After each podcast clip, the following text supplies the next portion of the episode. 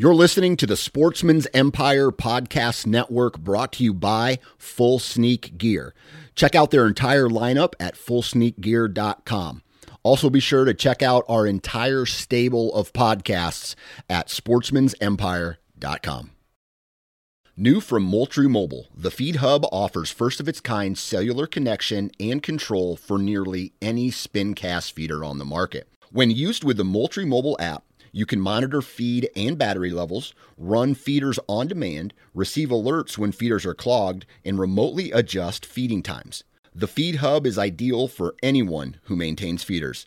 Remove the guesswork and save time by planning feeder maintenance before you drive to your hunting property. For more information, visit MoultrieMobile.com. You're listening to the Sportsman's Nation Podcast Network, powered by Interstate Batteries. From your truck to your trail camera, Interstate Batteries has you covered. Visit your local Interstate Battery store today or online at interstatebatteries.com. Interstate Batteries, outrageously dependable. This is the Land and Legacy Podcast. I'm your host, Adam Keith. And Matt Dye. And we have got a very special podcast for you guys this week. I don't know what we'll title it yet, but it's kind of going with the theme of March Madness, March Management Madness. Madness all around from so many different angles. We've got a bracket set up of all the things that you can do this time of year. Which trumps this. And yeah, which one we would do, and then when it comes down to it, I guess as the bracket and we go through the elimination process, what's the most important thing to do this time of year? I don't know if we'll get there or not. Probably not. It sounded good. It sounded good. I was trying to stick with the theme of NCAA basketball, but here we are. We've got a lot of things that we're going to cover, a lot of things you can do this time of the year to improve your land, your hunting, and everything in between. And then we're going to also cover some kind of background on Matt and I ourselves. We've been asked this question a lot lately for some reason, so we thought we would answer that as well. So got a lot of topics to cover, a lot of information to give, and so we better get to rolling. And really a couple new things at the very end that we cannot wait to just uncork the bottle and get out there. It's been fun. We've kept our mouths quiet for a while, but man, it's going to be good. It's going to be good. So a lot of different kind of topics this week, but ones that are all important to cover, important to talk about. So let's get after it. Number one. You know what's coming up around the corner in a couple months? Oh, yeah. QDMA, National Convention. Woo-wee! Yeah, we did it last year. We were down there in New Orleans. New Orleans. And in July. Yep. And it was hot and sticky. But you know what? That didn't matter because we were inside talking deer hunting. Deer hunting, deer management, land management, with the best speakers, educators in the country. And you talk about a room filled with information. Each seminar was awesome. We were fortunate enough to speak there and do our own seminar. Hopefully it was cool. Hopefully people enjoyed it, but we're going to be back again this year to talk more and on different topics to the folks attending National Convention. And we hope you're there. Yeah. You know what I like about that convention is the fact that there's so much information there. There's so many like-minded people. Yeah. We're all, like, everybody who's there is probably interested in improving the land for the wildlife. For sure. And so we're all kind of very like-minded. But then not only that, there's a lot of great speakers. I mean, we spoke. We were like second out of the gate in the morning or first. I don't remember. We were first that morning. First. And as soon as we got done, we just turned around and got in the chairs and listened to the next speakers. Started taking notes. But, man, it's so cool to be so immersed in that atmosphere with, I mean, there's people from all over the country, Michigan, New York, Florida, South Carolina, Louisiana, all over, everywhere in between. And it's just such a cool atmosphere to be a part of and listen from everyone else's stories and trials and failures and successes. Basically to reach one ultimate goal, and that's just make deer hunting better, and that a lot of times resorts to making the habitat better. Yeah. So a lot of hot topics, a lot of, again, great speakers. So if you haven't signed up, start here in March for that convention. Be sure to check it out. And it's a great place. It's one of the few shows where we take our wives with us. Oh, yeah. Just because there's something for them to do outside of the convention in New Orleans. Because you know they don't come to listen to us speak and talk more about deer and habitat and whatever. But it's a fun place to go to. Yeah. Good for everyone. Check it out. It's coming up. Jump on board and see us down there. Absolutely. So what else do we have to cover? Whenever it comes to this time of the year, March Madness. Outside of basketball, there's madness going on pretty much year-round when it comes to a land manager. There's always something to do. And this is a time of year where it kind of gets down for us. It's almost crunch time because we're trying to knock out as much as we can before turkey season. You know what's weird? Most times I feel like from a deer hunter's point of view, this is like boring. This is typically after January. It's like, oh, downtime. What do? I can't hunt anything, blah, blah, blah. Man, this is not a time to sit idle. This is not a time to just be thinking about getting back to the deer stand. This is a time to really get after it and knock out a lot of these projects that we're talking about. And it's crunch time for sure. What do you think is number one on your list that you would be like, oh, March, I got to get it done. I just have to. For me, I always try March, even February is the time of the year where I try to pull soil samples at some point. Yeah. And as boring as that's one of those things that it's like soil, ooh, boring. But it's one of the most crucial things we can do to check out what's going on in the soil, check out the health, and try to improve it. It's a foundation of basically the rest of the year and success, really, in your food plot program. And the foundation of the world is we talk soil health, but that's a whole another podcast. But yes, I'm trying to, when it all comes down to it, there's two things. There's a lot of things. Who am I kidding? There's a long list, but soil samples is one of those that it's like, I got to get this done. Yeah. And so don't overlook it. Two, for me, and especially in our area right now, it's different across the country, but I think of frost seeding. I think of really readdressing or planting clover stands. And this is a great time of the year to do it, especially in our area and areas north of us.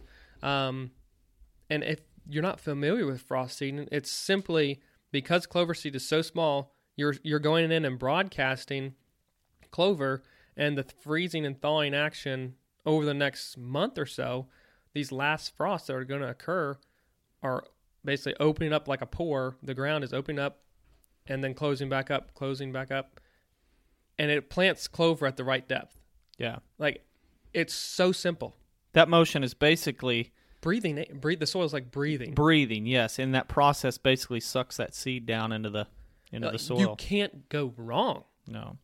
And it's so simple. So, if you had some bare spots or places you need to address, it's a great time of the year to go out and do that. Hit those up, freshen them up, and get them ready for spring. And that kind of goes with when you're establishing a clover stand. Typically, the process we use is plant clover and a cover crop, so maybe wheat or oats, whatever, in the fall, and try to get that stand established, and then come back in February or March and look and see what areas didn't get great coverage, and then frost seed to fill that in, so this spring and summer you have a very, very nice stand of clover and cover crop, because nurse crop. So. We all know what comes... if you have bare spots in your clover, and that's weeds. You're gonna say weeds, but yeah, weeds possibly. So you can freshen them up with the frost seeding technique. And I say possibly because easy. A lot of times you're gonna see ragweed, and even though it has weed, we're okay with that. Yeah. But just to make sure you don't have some other weed that may come back that you don't want, make sure you get a good stand in your clover plots. So. Going back to the soil, since we kind of discussed frost seeding. Now, When it comes to, I'm trying to give some more information here, so it's not just, hey, frost seed. Checklist deal. When it comes to the frost seeding, if you're looking, now make sure you read the label, but a lot of times if we're planting a white clover, Durana or Ladino or some sort of clover like that, if you're wanting pure stands of straight clover, you're looking anywhere from 6 to 10 pounds per acre. But we plant so many mixtures that a lot of times we're looking at 2 to 3 pounds, but make sure you read the label and understand what seed rate they recommend and plant at that range. Anything else frost seeding that we're missing here? I don't think really, so. Really, you're looking for anywhere from like 4 to 6 expected frosts left. It's kind of like that great window because you're going to have that, again, that freezing thawing action within that top layer of soil. So make sure you've got a couple of those frosts. Even if you have a couple of inches of snow left and it's starting to melt, that's a great time. Perfect time. One thing you want to possibly avoid is if you already have saturated soil and you're getting a big forecast of rain coming, try to avoid frost seeding. Yeah. Just because a lot of that seed, since it is such a small seed, it can wash away. It basically is already saturated, so it pools up on top and then washes off and down. So consider what the soil is currently and the forecast in the coming days. Yeah. And if you're down south, you may already be past the point of frost seeding. You may be getting ready to plant your spring. You blew it. Yeah. So you already missed it. You done screwed up. You done it. When it comes to soil samples, we didn't even talk about that process, but you can find it a lot of places. And you're actually going to hear Matt and I talk about later in this podcast kind of the creation of Land and Legacy and the reason for kind of the overall lifetime of building this brand because of things. I don't even want to give it away. You're just going to have to stick around and hear it. But when it comes to soil samples, it's a very simple process. You're just getting a soil probe or shovel. Try to follow, basically locate where you're going to send your soil samples and follow their method of how they want you to do it. And the correct amount. I know it's so simple, but like, don't send them too little. Or too much. Like, they don't need a 5-gallon bucket of soil. They're not going to get that from us. We can't afford to lose that. Yeah. Don't send them a bunch of rocks, too, in your mix. So basically, follow their recommendations. Take an overall average of the field. So a figure eight or whatever, kind of random. Yeah, when it says average, it means like just random spots throughout the field. Yeah. So don't just take it from your best spot, your highest yield producing corner. Make sure you get it from all around the prop or the food plot, and send it into your lab. And make sure you get it tested.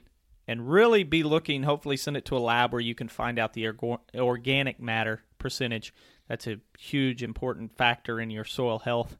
And so make sure you've got that and move forward with improving the soil on your farm. You know, another really big thing that happens in March, and this is occurring right now throughout a lot of the South and really getting to the Midwest, prescribed fire. Oh, yeah. Mm-hmm. Huge window. That would be, when you asked me what's the one thing, and I said soil samples, fire would be the next thing. Oh, yeah. This is that window, that time frame. A lot of times you're in between rains, but this time of year, you are really looking at humidity because it tends to lower and drop, making ideal burning conditions. We had a couple clients actually texting over the weekend saying, hey, I'm burning, and we're kind of checking in. Hey, how's it going? What's the success? And just huge successes in those fires. It's so fun seeing plans and hearing from clients that you've been out a year ago, reaching back out. Hey, burn one. Season one is underway, so it's super cool. So like you mentioned, down south, it's really popular right now, and it's going to be picking up in the northern states in the coming month, basically. And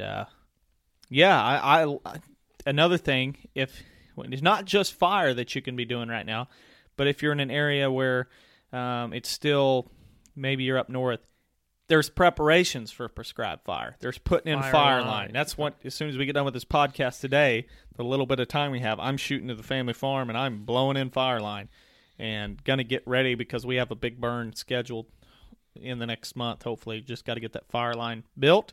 So you can be disking in fire lines or dozing fire lines or blowing out fire lines, whatever you need to do to get burn units ready. Get a fire break established. So, yeah, we definitely going to be establishing fire lines. That's part of it for us is disking in, light disking, just slightly turning the soil, getting a fire break in an old field, and then going to the woods and blowing out all the leaves and sticks and anything that's flammable and basically establishing a nice fire break. And we're going to burn probably, 50, 60 acres in there. So pretty good chunk, and it's going to be lots of cedars. With lots of cedars, lots of down cedars. So there's going to be a lot of embers and a lot of turkeys in there this spring. We hope. So that's something we're really looking forward to. So prescribed fire, a big thing you can do this time of the year, and we really stress.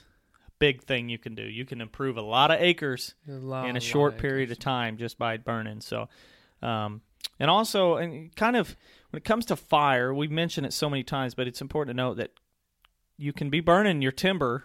Of course, understand fire. We recommend going to your government organizations, USDA, NRCS, conservation here in Missouri, and going through the training process of understand prescribed fire. A lot of states have that available for landowners, so you can take that and understand fire a little bit more. We actually worked a property this past weekend. A landowner had gone through the schooling to understand prescribed fire. So it's really important that you take that into consideration. Fire is definitely something you need to know what's going on, and don't just drop matches and let things happen.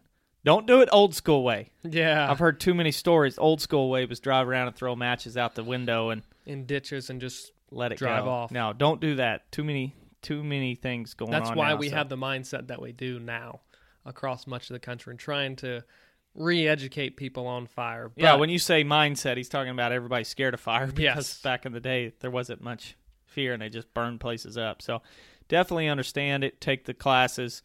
Do whatever you can do to educate yourself on prescribed fire. And also, when you're educating yourself, understand that if you're in a closed canopy forest, if your property is closed canopy forest, that you're only going to get so much benefit from a prescribed fire.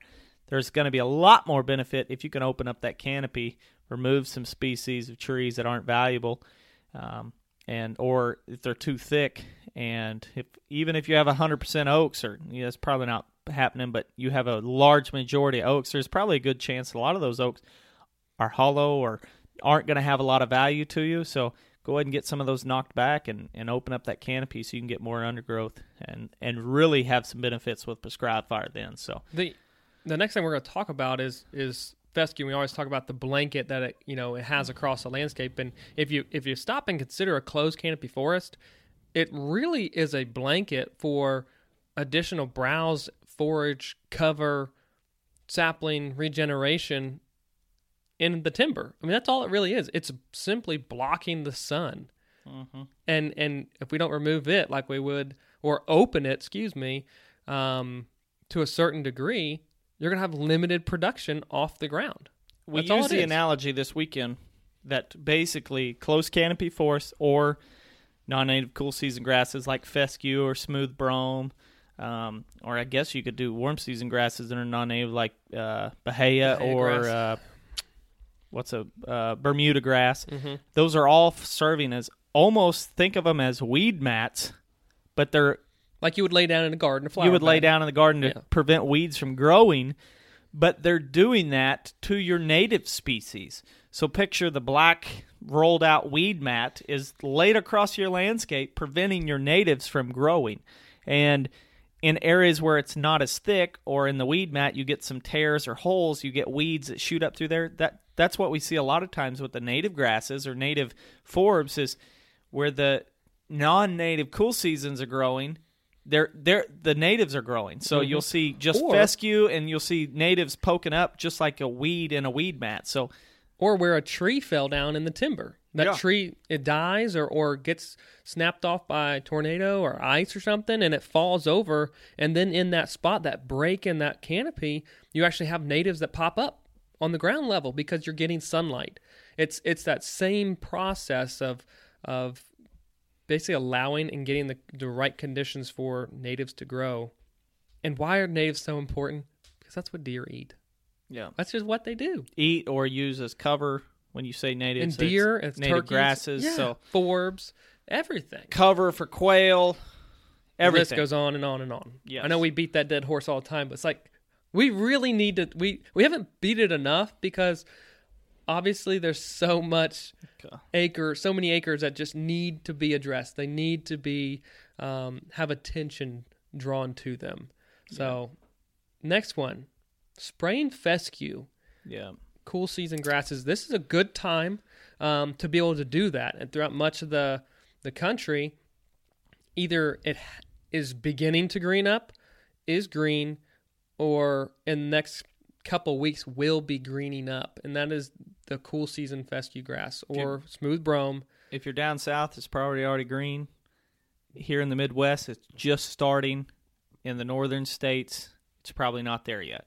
So in this instance, you're preparing, you've sprayed, or you're preparing to spray, or you're spraying now to remove that blanket, to remove that tarp, that weed mat off the ground to let the natives grow. Yeah. And it can be done in what Craig Harper always says, odd areas. These little edges around food plots or corners of pastures that are fenced off.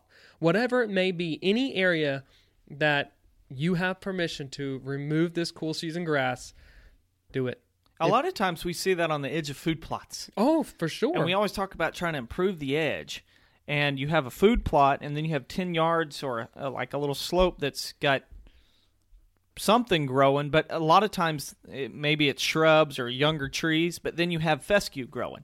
And so it's as simple as just spraying that, maybe dropping a few of those shrubs or young trees, creating more of a softer edge between the tall mature timber and the food plot, and then you're going to have a lot of ragweed and other stuff. So not only are you going to remove that on the edge to create better cover, but also there's going to be more food available to help offset the pressure or take some of the pressure off your food plot. That's what we saw this weekend. We saw all the edges. Basically, it used to be a pasture, and on the fingers that went out into kind of the timbered areas, the flatter spots that he could plant, they were all food plot, and then the edges, they had autumn olive growing up, but much of that underneath was all cool season grass. So it's like non-beneficial. Let's cut that, treat that, and then spray the fescue out.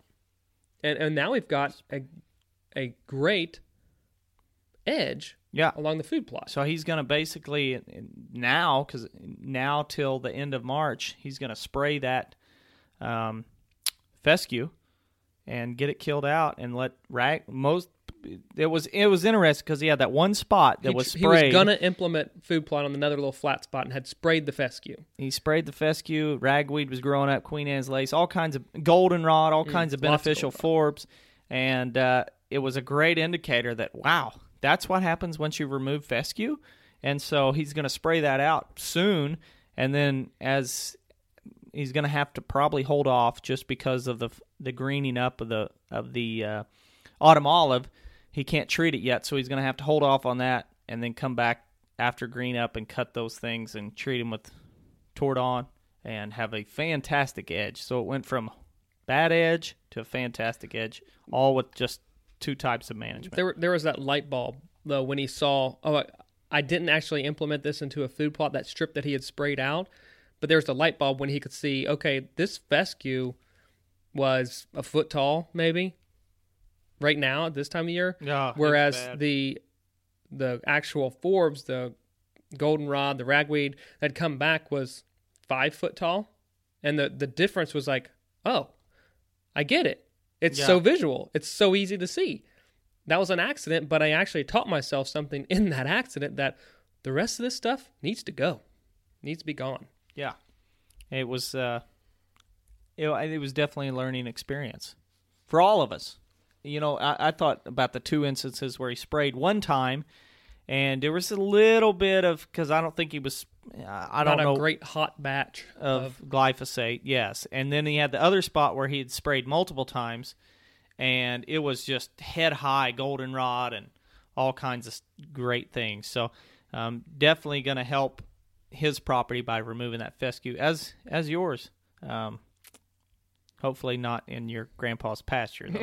Yeah, let's not do that. So anyway, old field management. There's a couple places on Family Farm that come to mind where we've got a couple different species of native grasses clumped up trying to come through, and then you still have fescue. Mm-hmm. And so we're going to spray out that fescue in the coming weeks. Whenever it gets good and green, it's photosynthesizing, and we can spray it and get it killed out, probably run a fire through there. just to help speed up the process and have an even better edge, more beneficial for cover and food right at the edge of our food plot. So that's definitely something. You know, I'm going to retract from my comment I made earlier about what I would, the one thing I'd do this time of the year. The one thing? I said I would do soil samples. Yeah. I'll probably say I'd rather do old field management just because there's only two windows of the year that you can spray out non-native cool season grasses like smooth brome and fescue, and that's March or kind of depends. It could be February in the south. It could be April in the north. But there's that window, and then there's that same window during the fall. So it could be October or it could be November. The window's there because if you have native grasses or forbs growing up through the fescue, during the other times of the growing season, you would kill those as well. So these are the windows that the natives are actually dormant and the cool seasons are still growing. So that's why these two windows are in place, and we recommend when controlling the cool season grasses. And you could look at using a different herbicide. We a lot of times use glyphosate, but you could definitely identify the grass species and the natives in the area, and there's a chance you might use Plateau as well. So definitely identify your species, and we're coming up. We're building towards it, but we're going to have a podcast devoted to different books and articles and PDFs that you can locate to learn more about the species of trees or grasses or shrubs or forbs, just so you can be right there with us as far as identifying what's growing on your property and what you need to do to improve it or get rid of it. So another huge thing that this time of year is perfect for is developing basically your year plan for your food plots. Yeah. And basically tallying up acres of, okay, this is what's going to be planted here. In this food plot, I'm getting this, or I'm changing this food plot because I've rethought about it, or this ground's not good for it. I've had bad success for this species. So really making a solid plan for your food plots this time of year will allow you to better prepare for your maybe additional amendments that need to be made, what your soil sample says, and then basically ordering seed and getting that ready. You know, this isn't on our notes, but it brought up an interesting point of how many times we saw it this past weekend, but when you're preparing for your food plot blends or your food plot and you're like, what can I do? And you come up on the question of, okay, this food plot is always saturated. There's always water and it's kind of marshy, but you look at it and you're like, that's a ridge top. Why is it always marshy? And I think this is an interesting point, or a point that if you're in a situation like that and you're like, boy, what can I plant that can have wet feet? Well, first, locate the site and go, what about this makes it have water standing? And the instance that comes to mind is it was a fact of the practices that they were using and the fact that they were planting a species that was a monoculture. Mm-hmm. And for example, when you think about soil and the process of planting, they were, in fact, just disking it every year or disking every couple of years, completely turning over the soil and then planting a monoculture. And understanding how the soil works and diversity can work in root systems, what they were planting was actually clover. It didn't have a huge root system. So they were planting it, disking planting, and the soil infrastructure was basically destroyed every time they disked. It had no ability to infiltrate water. The water, instead of going through the soil profile, through the root systems, and all the other basically all the other life in the soil profile, mycorrhizal fungi, everything like that was destroyed with the disking to where basically water had no place to go but set on top. Until it evaporated and a little bit soaked in. A little bit. Once it would just sit. It would not move through the soil like the natural processes in soil that's undisturbed or that has diversity, that has a root system that's always active and always growing. And what came back? They had clover, but you were seeing so much sedge and rushes growing in there because they can adapt to that. They can have those wet feet. So ways you can avoid or improve it if you're in a food plot that has this scenario, water standing on it, and you're like, how can I improve that? One thing is to plant diversity, things that have different root systems, maybe deeper root systems, to where they can bust through that hard pan and now start draining, pulling that water from up top and pulling it down all deep into the soil down. Profile. And not disking. Not disking or plowing. That's a huge thing. If you're in a situation where, man, there's water standing here, how can I prevent this? Look at finding a different way to plant. No-till drill. Drilling in your species to where you're not destroying that soil infrastructure. And so that's a huge thing. Or maybe you're broadcasting, cultipacking, or there's different ways. There's so many ways you can plant a food plot rather than just disking and broadcasting. If you're going to go through the whole process of clearing land and planting, and basically your end goal is top quality forage and the most forage that open area can hold, and you're continuing to disc and continuing to plant the monoculture, you're not achieving that goal. You're not reaching that area's potential because you're limiting its success. Yeah, I'm trying to think of the simplest way to put this. And when you think about soil, and bear with me. I know it sounds boring when I say soil, but bear with me, and I'll try and keep this as simple as possible. But you have soil, and then you plant something, and as its roots infiltrate that soil, it's making tunnels, and it's making ways for water and nutrients to cycle through the soil profile. But then over time, you're going to get a lot more earthworms and other types of species that are going to tunnel through and create more tunnels for water to move through. But every time you disc, you completely erase that and pack it back down to where it has to start over. Roots have to infiltrate that soil profile. Earthworms have to find new tunnels and build new tunnels. But if you don't destroy that, you can transfer more water and nutrients through that soil profile down into the deeper part of the soil. It's so hard for everyone to really understand the importance, because what we're talking about, this biotic life in the soil, is so small, and you don't see it, that you don't think it has an impact. But it has an incredible impact, and it plays a huge, huge role. It is, again, the foundation of success in growing and harvesting. And I don't... It's a foundation of life. Yeah, and that's where it starts. So even though we can't see it, even though we can't, like, with the naked eye, we have to understand it and appreciate it for what it does. And it's another basically life form that has to be managed, that has to be respected. And we've often talked about kind of disking as, let's say there's like a little town in the Midwest, and every single year it's in Tornado Alley, and this is comparing your food plot to this little town.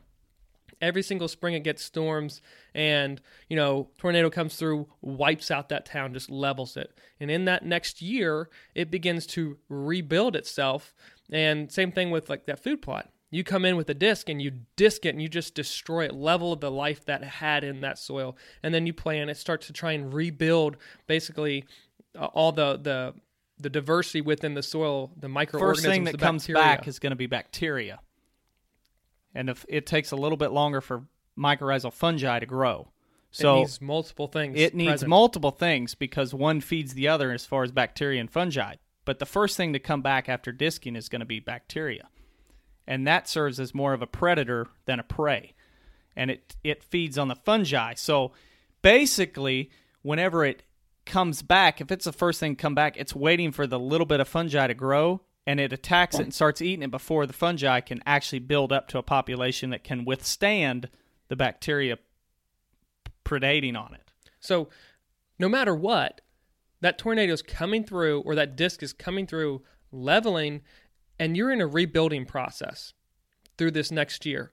And then guess what happens next year? The same time. Tornado comes through, disc comes through, and whatever success or whatever rebuilding, whatever infrastructure that you had and replaced back in that town or back into that soil is crushed, and you start all over again. So I don't understand that process. A tornado comes through, wipes out the houses. The first thing come back is bacteria, which is the predator. So you've got rapists and murderers and thieves and everybody coming back in the form of predators, and then the next year you get a few more beneficial fungi or prey, and then you have another tornado come through and knocks out, levels everything. The first thing to come back is predators again, and over time you're destroying and not allowing the prey species to come back on a more regular basis as far as mycorrhizal fungi and other beneficial species. So that's why you need to understand soil life and what happens every time you disc it. I've read it best in a book that I'm reading right now, but when you think about soil and disking and plowing, you're moving soil a little bit over time. A little bit of erosion, a little bit of moving the soil with the disking. Over time, on a year-to-year basis, you don't notice a change. But when you look at it 10 years in time, 20 years in time, and you've moved it, the soil, let's say you move it an inch every year, over 20 years you've moved it quite a bit. Over 100 years you've moved it a huge bit.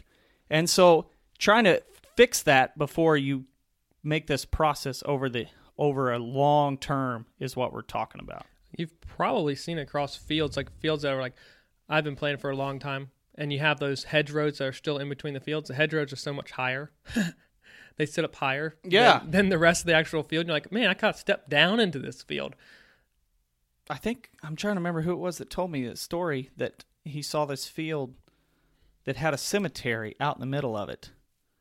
And they had been plowing and disking every year. All around it. And as he drove by, he looked, and the cemetery he said it was a good 10 inches above the surrounding field. And that kind of goes into the story later on that I'll share that I learned the hard way from. So anyway, we talked about planting diversity and not doing so much plowing and disking to improve the soil. So as you're preparing for your food plots this spring, think about that in an aspect of what you can do to improve the land as well as the soil for long-term benefits. So think about what we're doing right now is trying to consider what do we want to try. We try to always experiment and plant new things and try new things to, who knows, maybe we'll find something even more, maybe it'll be even greater than what we originally thought we had figured out. So we're going to be planting a bunch of different stuff this spring. Stay tuned because we have a big announcement towards the end of the podcast, but the other thing for March, fruit trees. Fruit trees this is a big window for fruit trees, whether you're planting and pruning too. Yeah. Establishing an orchard, an area that, I want fruit trees, that's a long-term investment. So either you can establish, or if you already have them, it's time to go and prune. Yeah. And that's a huge, huge process. That's a whole other podcast devoted to fruit trees, grafting and pruning. How to prune fruit trees. This is a window. This is a window to try and hit that and prepare basically that plant, that tree for optimal growth during this next growing season. Yep. Planting also. And so that's another thing you could do. Consider what you can plant as far as a fruit tree that's going to be beneficial throughout the year, but also really beneficial. That's the biggest thing for us is what can we plant that's going to bear fruit during hunting season. So, For me, I always think about when I'm hunting over fruit trees, I think of Arkansas black fruit that drop during November here in the Midwest. And so consider what you're going to plant. Consider what you need to plant so that fruit tree can bear more fruit as far as a cross-pollinator and different species that you can add to where you have something. As always, diversity is king. So maybe you have something in your orchard that you're going to hunt over to where there's something dropping throughout the hunting season. So there's something dropping in September, October. Something dropping October, something dropping November. Maybe there's something dropping through the summer months, just keep deer conditioned to coming into that orchard.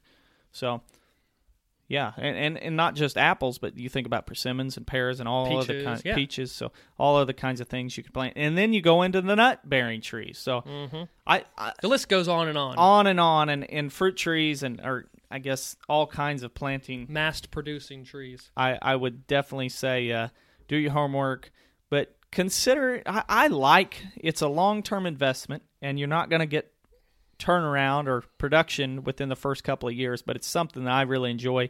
So consider planting some fruit trees this spring and in this month that are going to be beneficial years and years down the road.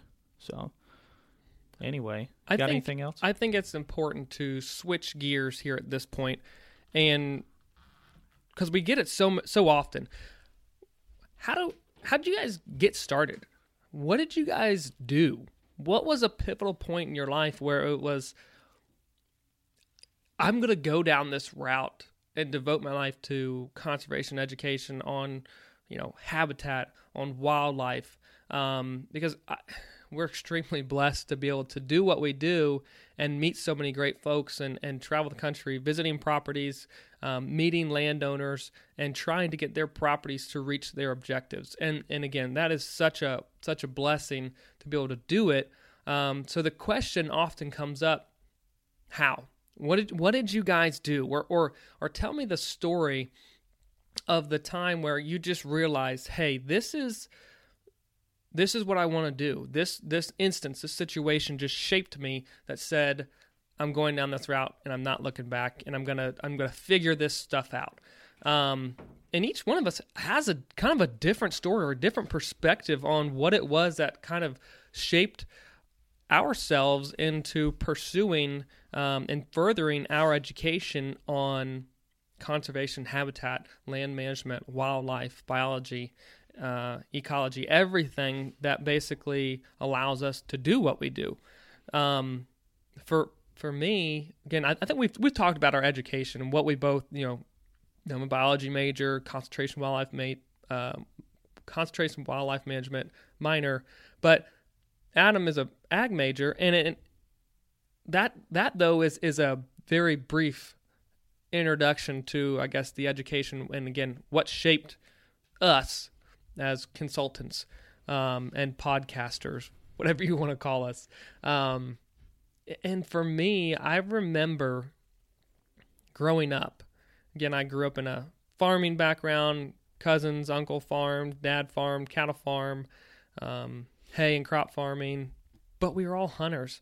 And of course, as a young age, I was so interested in hunting. And then as I got older and could really help out on the farms, I began to question so many things. And I know I probably annoyed my dad a bunch with all the questions that I had about whether it was processes of okay, why are cattle, why are we feeding them this versus that? Why are we grazing this right now?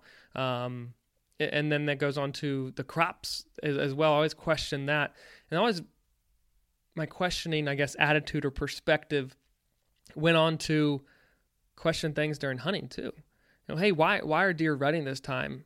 Why are we chasing turkeys, and why are they gobbling right now? What does all this mean? How does it all correlate? And I just always was questioning, and my dad didn't always have the answers. So then that made me think, okay, I need to figure it out. I just had that, I guess, yearning for an answer, and I always questioned it. What I would read to, because sometimes, you know, and Adam, I know you have this same idea, mindset, that you don't always believe everything you read. That goes to a big part of my stories. I'll let you finish before I share mine. So I would, if the answer wasn't there, or if I didn't even believe the answer that I was hearing, I'd just go and dive further. And that was research through, as boring as they sound, peer-reviewed articles or stuff. And I just force myself to sit down and read them and understand, you know, the biology of a white-tailed deer, the biology of a rut, why they rut at this time, what were the influences, what were the factors that made them do this versus other periods of the year, so on and so forth. And it just made me do my own research and force me to figure it out. I remember the one thing that I asked my dad when we were cutting hay. And we would cut the hay in May to early June, and we were scalping it. I mean, we were cutting to like 4 inches maybe of vegetation left, so you could get the most grass to make the most bales, right? And I just thought about it for a little bit, and as you're going round and round head and hay, you have a lot of thoughts. You're just sitting there, and I began to think, why are we cutting it so low? Isn't it like harder for that hay to regrow if we're taking more of it? And I just asked him, why don't we just raise the deck on the mower and the cutter and see what happens? And it was kind of a no. Are you kidding me? Then we don't get as many bales. We wouldn't want to do that. And then that forced me to go in and research. And it was the understanding that when you're taking more, you're taking basically the factory that produces the more grass. You're cutting that, you're removing that, and it just never added up to me. So that's just one of so many instances that I questioned it. I learned, I researched, and then I educated myself on maybe a different perspective or a different technique that can be utilized that in the long run, although it seems counterproductive initially, is actually going to give you more. And that's where rotational grazing kind of comes into things, and planting food plots with diverse root systems and diverse forages for different creatures to basically achieve different goals. And I think that, again, that story is just one simple analogy that allowed me to just go in, dive deep, and educate myself on what the heck I was learning, what the heck I was going to do with my life. And ultimately, it is the relationship between the land and wildlife, understanding that balance, that just fueled me. Adam, I know you've got your multiple stories. And again, they vary a little bit, but the end result is the exact same. Two different paths of information or questioning got us here. Yeah. I think, when I dive into my story on why I do what I do, or what motivates me to, what kind of launched me as an arrow into this direction was, unfortunately, a lot of, and we talked about it earlier in the podcast, but information and things out there that we read and wholeheartedly accepted and said, okay, that's the way. There were common practices, though. Yeah, and it made sense kind of at that time. It's like, well, it was in that magazine, so let's do it. It must be true. And a couple stories come to mind, but for me, one of the biggest things, and Matt, I've shared this kind of one-liner with you before, and we kind of try to always keep it in mind and be part of as a lot of our one-liners that we use, but this one was, be who you needed as a kid.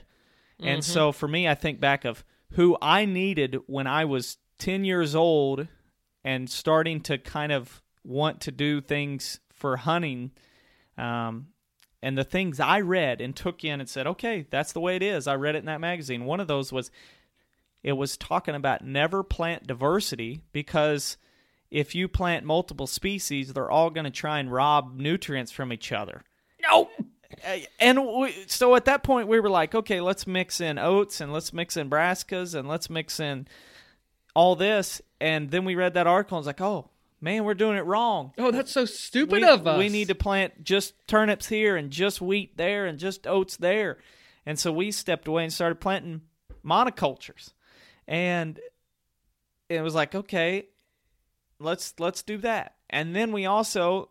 we're planting our food plots the way Pawpaw planted food plots. Mm-hmm. And that was, we broke out the two-bottom plow, we discs, we harrowed, we did it all. And we did that for multiple years. If you weren't on that tractor, you weren't doing nothing. Yeah, and I think back at that, I've said this a lot in the podcast, I think about all the time it took to get those food plots in. Oh, yeah. And... so the first year, we would do that. We would plow and disc, harrow, and then we'd plant our food plot. And first year, it'd be like, man, look how awesome that is. And by year 4, we were like, man, we can't grow a food plot nearly like we used to. And then you hit your peak super early. Oh, man. And then just dove. So we started trying to figure out why we weren't having success with the food plots. And we realized, uh-oh, we've messed up. We done it now. Yeah, and so that really motivated us into, and myself, to just really think about, there's got to be a better way, and there's got to be a way that we can do this on a budget. And so going back to that phrase, be who I needed as a kid, that really motivated me, and as I got older, to go, okay, I want to understand this whole land management on a budget, because that's what we were doing on a budget, but I need to do it on with small implements, small acreage, around cows, around other livestock. I need to try and understand how I can manage land and improve land with already some sort of management or some sort of other type of, in that case, it was a cattle operation, how I can improve the land with cattle still being on it. And that really motivated me to say, okay, I'm going to understand this and I'm going to put that information out or help as many people. And at that point, it was like, well, maybe I can just help my neighborhood out, help my friends out, never really understanding that, man, one day we'll have a podcast and we'll be putting out videos and helping people across the country do this. And but that, I think that's when it comes down to, we talk about this as passion, finding your passion in life. I heard that as a kid. Find your passion. And then also find a way to make a job out of that passion. And fortunately for us, we found a way to do that. But the other thing is, some people don't ever find that. But for us, we were able to find a way to make money doing our passion. And that is when you have tunnel vision and you work hard to get that out there. Stop. And so, sure, we talk about it. You may think we talk about it for an hour before, and then we record the podcast. Then we go about our day. It really never stops for us. And so for me, when I go on as a kid, it was like, okay, be who I needed as a kid. There's always something to learn. It's lifelong learning and trying to improve the techniques we use. And so for me, you know, we record a podcast, then we consult, we do the real estate. Then when we get free time from all that, we go to our own farms and do it again, just because it's enjoyment. And then you lie in bed reading more stuff and dream about it, and then you get up, and it's funny because, like, I know I should probably have more than just a narrow mind of land management and habitat and stuff, but I wake up and I start thinking, like, immediately, oh, that was a cool dream, or I was just thinking about this last night when I was going to bed, and I just continue that thought, and it's like, such a narrow mind, which I know our wives are like, gosh, they're so dumb and stupid, but it's just probably because we have such a narrow mind of what occupies our minds. And I don't know. When I was growing up, as I shared one of the very first podcasts at 12 years old, I realized I wasn't going to be a professional baseball player. So then I started focusing on the hunting side of the world and land management. And, you know, that was... I always heard the phrase with baseball, because I'm still a big baseball fan, but you can't not be romantic about baseball. I'm the same way with land. I can't I have this huge love, fascination, yeah, and with the natural world, and definitely the natural world as far as in its native state, right. And trying to replicate that, trying to replicate nature the way it was managed, and then also manage in the same aspect for hunting. You know, we often talk about being, oh, I would have loved to have been born back in the 1800s, 1700s, and seen this landscape and just seen it in its glory.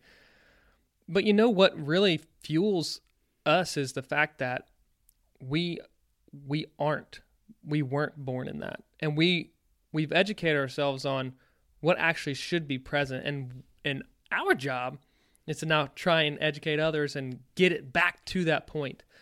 So understanding how the different ecosystems work and how complex each one is, but it's complex because it is the backbone for another, and they all lean on one another to make this big grand scheme of things work.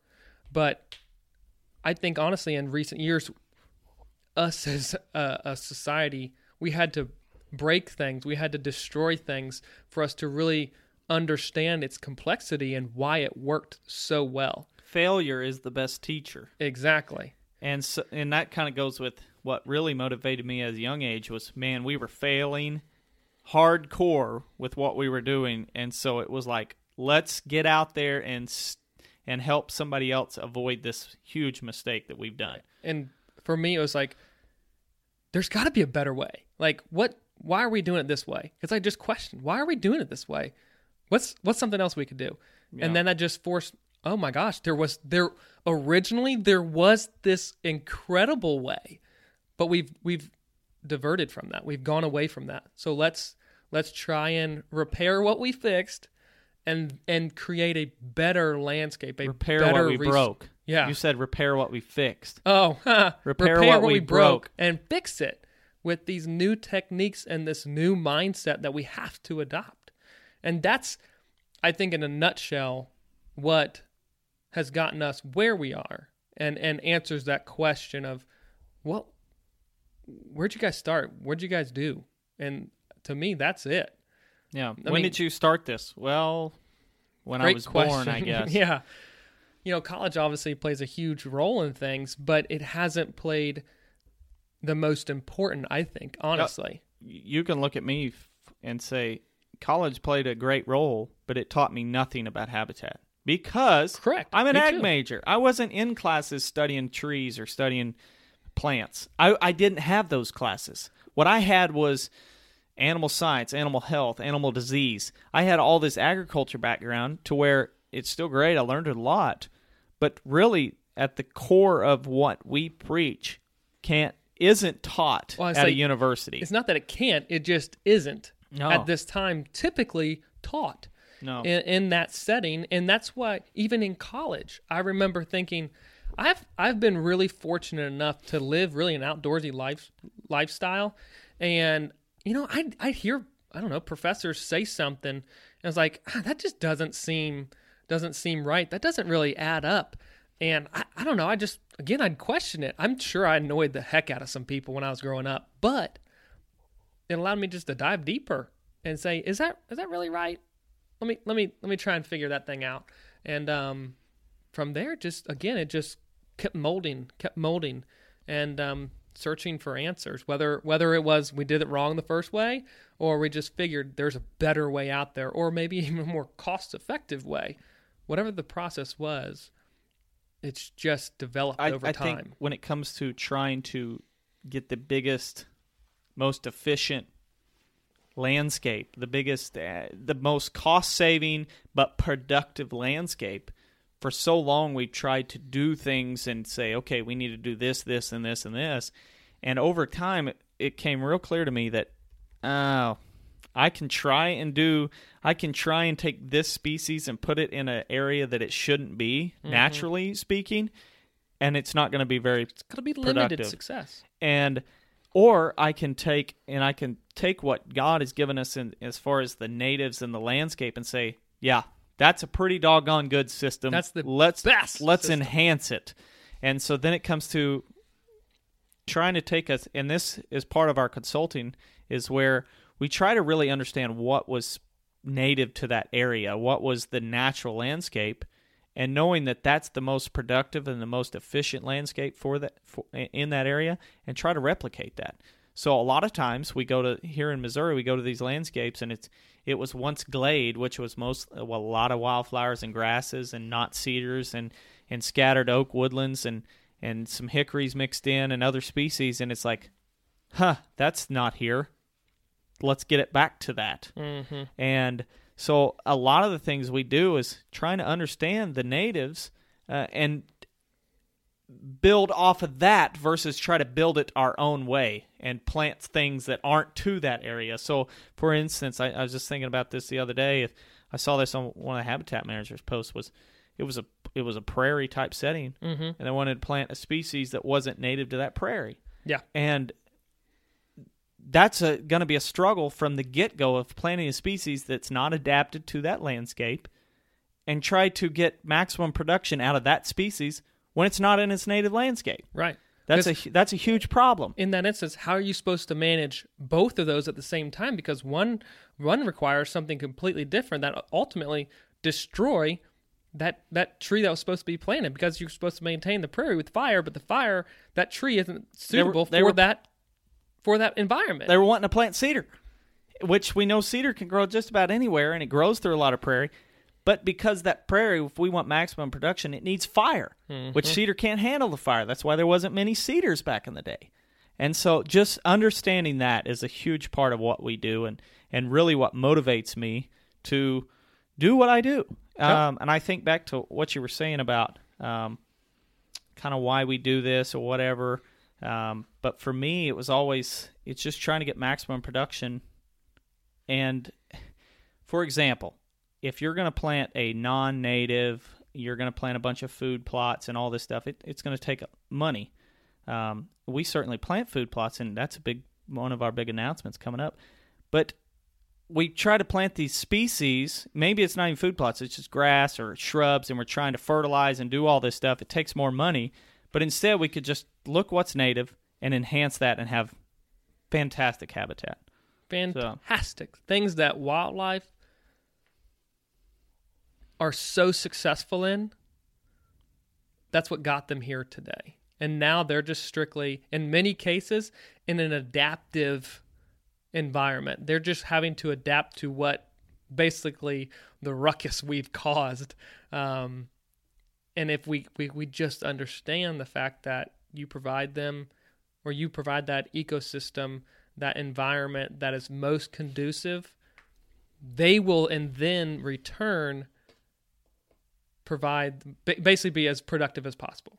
That's I think. Here's another bottom quick line. Story is we look at, let's just say screening's the big thing right now. Everybody wants to plant screens. And, they want to screen stuff, screen roads, screen highways, screen food plots off, whatever. And that's when we get to planting. I saw a guy wanting to plant, what was that, Leland cypress everywhere. Mm-hmm, mm-hmm. Or they're wanting to plant macranthus grass, or they're wanting to plant those elm trees or willow hybrids. Oh, okay, yeah. And they're wanting to plant all these non-natives, and because they think they're going to do great. But a lot of times those non-natives that are like that, if they're not sterile, they end up becoming an invasive. That's where a lot of our invasive came from, is bringing a non-native into an area that we thought was great and ended up taking over. Or asking it to do a job it shouldn't, in an environment it shouldn't be in. Yeah, and then basically you're trying to manage with fire, and those probably not going to handle it. But you think about all that and all these non-natives you could plant, and it's a simple saying, okay, well, it's not great habitat because there's the natives don't know what it is, and they're not going to be able to adapt to it most likely. Or you could plant a mix of grasses and shrubs and trees in those same areas and have fantastic screening, but also fantastic habitat and what was already growing in that landscape. So you could mix in different shrubs, hawthorns, gray dogwoods, whatever, plums, and then a mix of native grasses, a switchgrass and big blue stem and Indian grass and little blue stem and all these other forbs that go there too, and have fantastic habitat, fantastic screening, and beneficial to all species native to that area. 100%. Why wouldn't we do it? I don't understand. Why wouldn't we? Because it's this simple. It's not. It may be not be as easy, or the goal, the end goal, is reached maybe at a little bit slower pace. When you plant a Leland cypress, that sucker grows, man. Yeah. Or macranthus, and it's 10 foot tall the first year, and you go, hey, wow, that's cool. Done. Check that off the list. But no. There's a better way, and most of the time it's replicating nature. We've taken that little segment we were gonna do and just ran with it. Yeah. But that's why I was a little bit fearful on doing it when you said, well, why don't we do one where we talk about why we do what we do? And I was like, I'm just gonna rant. We're just gonna go. But I don't know. I just hope that was beneficial to kind of understand the backstory. I know we often talk about a lot of the same processes and things, but that is why, right there in a nutshell. And that's how we got there in our minds. So you ready to divulge some of these secrets, these things that we've been holding back on? And we've mentioned it over time, and we've told people we wanted to build towards it. But 2018, we are going to be producing short films. So we've teamed up with a good friend, and I've known him a long time. We actually went to college together. But Mr. Nathaniel Maddox of Slate and Glass is going to be in full production for us. We're going to make short films 2018 It's going to be an incredible year, guys. A mix of hunting and habitat management, land restoration projects and techniques. We've got a lot of different stuff we're going to cover. We're super pumped about it. First one's probably going to come out, first half of one. We're going to release probably a shorter one in March, and we will be filming a big event later this month down in Mississippi. So we're just so pumped up. Yes, this thing. If you guys haven't heard of Slate and Glass Production, do a little research, do a little homework. They're fantastic. I'm trying to think of how you've seen some of his work. Undivided is a series that he puts together. But he also produced the Silencer Co, Harvested Films. Yep. And then he produced, you may have seen it on Carbon TV, The Disease with Redbeard. He's the one who produced that. So really fantastic production. And top notch. Really great. Quality, we have a lot of fun with those guys. So we're going to be filming a lot of stuff this fall and summer and throughout the year to put out there. So totally pumped about that. We've got some partners on board, and you're going to see us talk about that in the future, in the coming weeks, kind of as we unveil each person we're working with and or each company we're working with. And we're super pumped about it.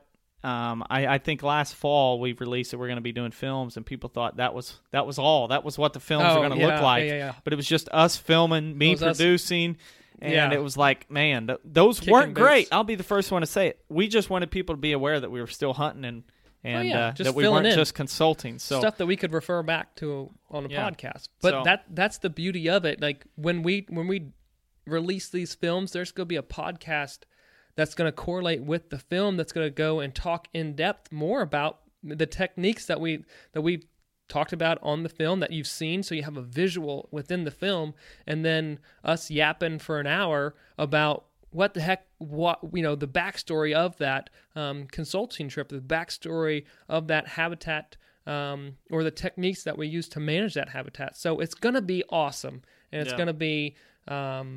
really fun to kind of deliver and get out there and get everyone's feedback on it. So be watching, and be ready. And if you haven't liked the Facebook page yet, that's where you'll see the films there and our YouTube channel. So go and check out Land and Legacy, and it's the and sign.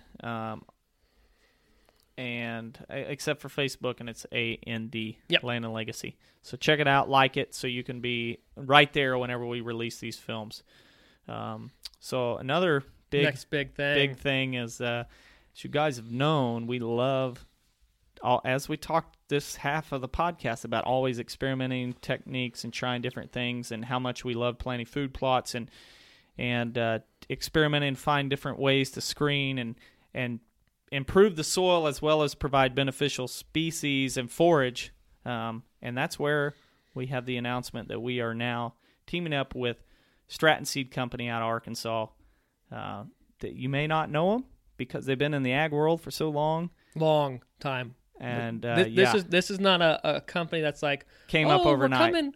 We're coming to the food plot market. Like, they've been around, solid base of huge agriculture company, seed company production, and so we are in development with them on some new species blends coming, hopefully this spring, and also but. Here's a kind of a key point to catch out, but we all know about forage soybeans, and they have that available, but at probably a price tag that you're not ready for. Sticker shock, baby. Yeah, as far as, and in a good way. Yeah. I think if you've ever tried to plant forage soybeans that are Roundup ready, you're going to be like, oh, wow, okay, those are a little bit pricey, but you're going to be excited. It's like, when what's you see the alternative? Yeah, you guys are going to be excited when you see this. This is it. So this definitely... Is it. There's not a lot of information out there in the food plot blends right now, but it's definitely coming, and so you can check it out. But also, with that being said, they're in the process of building up the food plot side of the world, so they are looking for dealers. Yeah, and so if this is if you're already a seed dealer somewhere or interested in being a seed dealer, reach out to us at info@landandlegacy.tv and shoot us your information, and we will definitely put you in contact with them so we can get you lined up to be a seed dealer this spring. Definitely hoping to hit the market with some great blends and great food plot seed that you guys can use hopefully throughout the country if we can get dealers and everything set up. But we can't even begin to tell you how excited we are to be working with a company that understands what we look for in seed and are also on the same page, and hopefully we can find a way to make some awesome blends for sure, awesome seed for you guys to be putting in your food plots. And I feel like because of the long history that this company has in the ag world, obviously they get it, they understand it. So as this is coming out, it's not going to be like a little splash in the food plot world. It's going to be like the wave pool, like it's going to hit and it's going to be awesome. And we're excited to be a part of it and working to develop the mixes that are going to achieve the goals that we talk about week in and week out on this podcast. Great forage, improved soil health, more organic matter, all kinds of great benefits. So to not only deer but other species. So boom, there we're super excited. Films coming, partners coming, and this week we're telling you about Stratton Seed Company, so you can check them out and be ready. And be ready for them to come on too and talk more in depth about the company. Either next week or the week after, I should say, to where you guys can check out and understand more about that company and their big plans basically with them. So be prepared. Would you rather? Oh, man, I don't have one prepared, but go ahead. I'll think of one. I'm unprepared. That's what I was. That's why I wrote to that note halfway through the podcast. That's not a note. That's just scribble. Would you rather with a question mark to try and get you thinking about it while you were rambling. So, kindergartner could write better than that. Oh, for me, I would say, would you rather go on a great...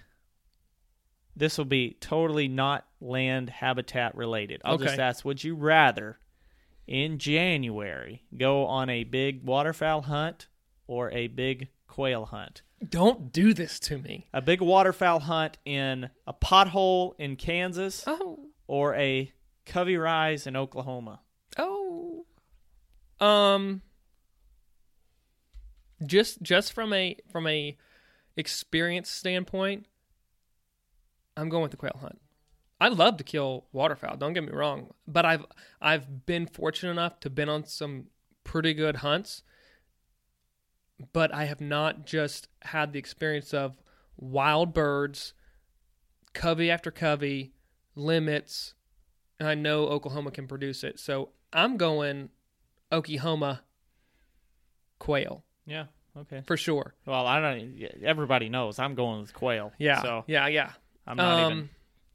I don't even give me 1 second here. Let me think of one, man. Okay. You do this on me and your chicken scratch there. Keep thinking, and I hope everybody's excited for 2018. I know we are. We have some big plans, some big guests coming on, and there's a lot of things in the works to where we can have some really big names on the podcast to talk about everything from habitat to just hunting. And you know, one thing I'm excited about this spring, we've got some turkey hunts coming up, and this is my challenge to you all. Turkey season's right around the corner. And as we know, hunter numbers are going down. So it's important that we start introducing people, getting people back out in the woods. So take somebody. My challenge to you, locate a kid or even an adult that hasn't been hunting or hasn't been hunting in a while.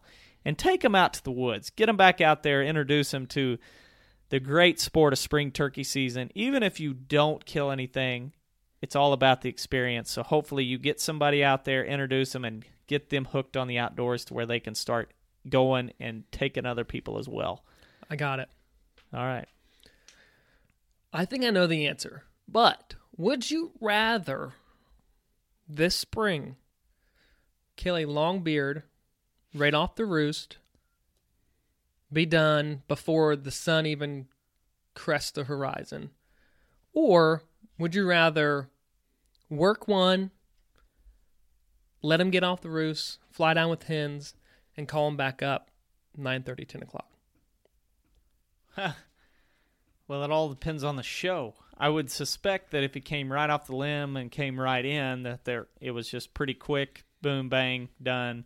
But if he's, I would like to drag it out as long as I could. So I'm going to go with the mid-morning kill because I'd much rather do that. So, and I think about, you know, I've killed my second bird a lot of years, the last day. Yeah. Just because, I don't know, the way it worked out, it was like, okay, last day. And so I got to milk every ounce out of it. Season. And so...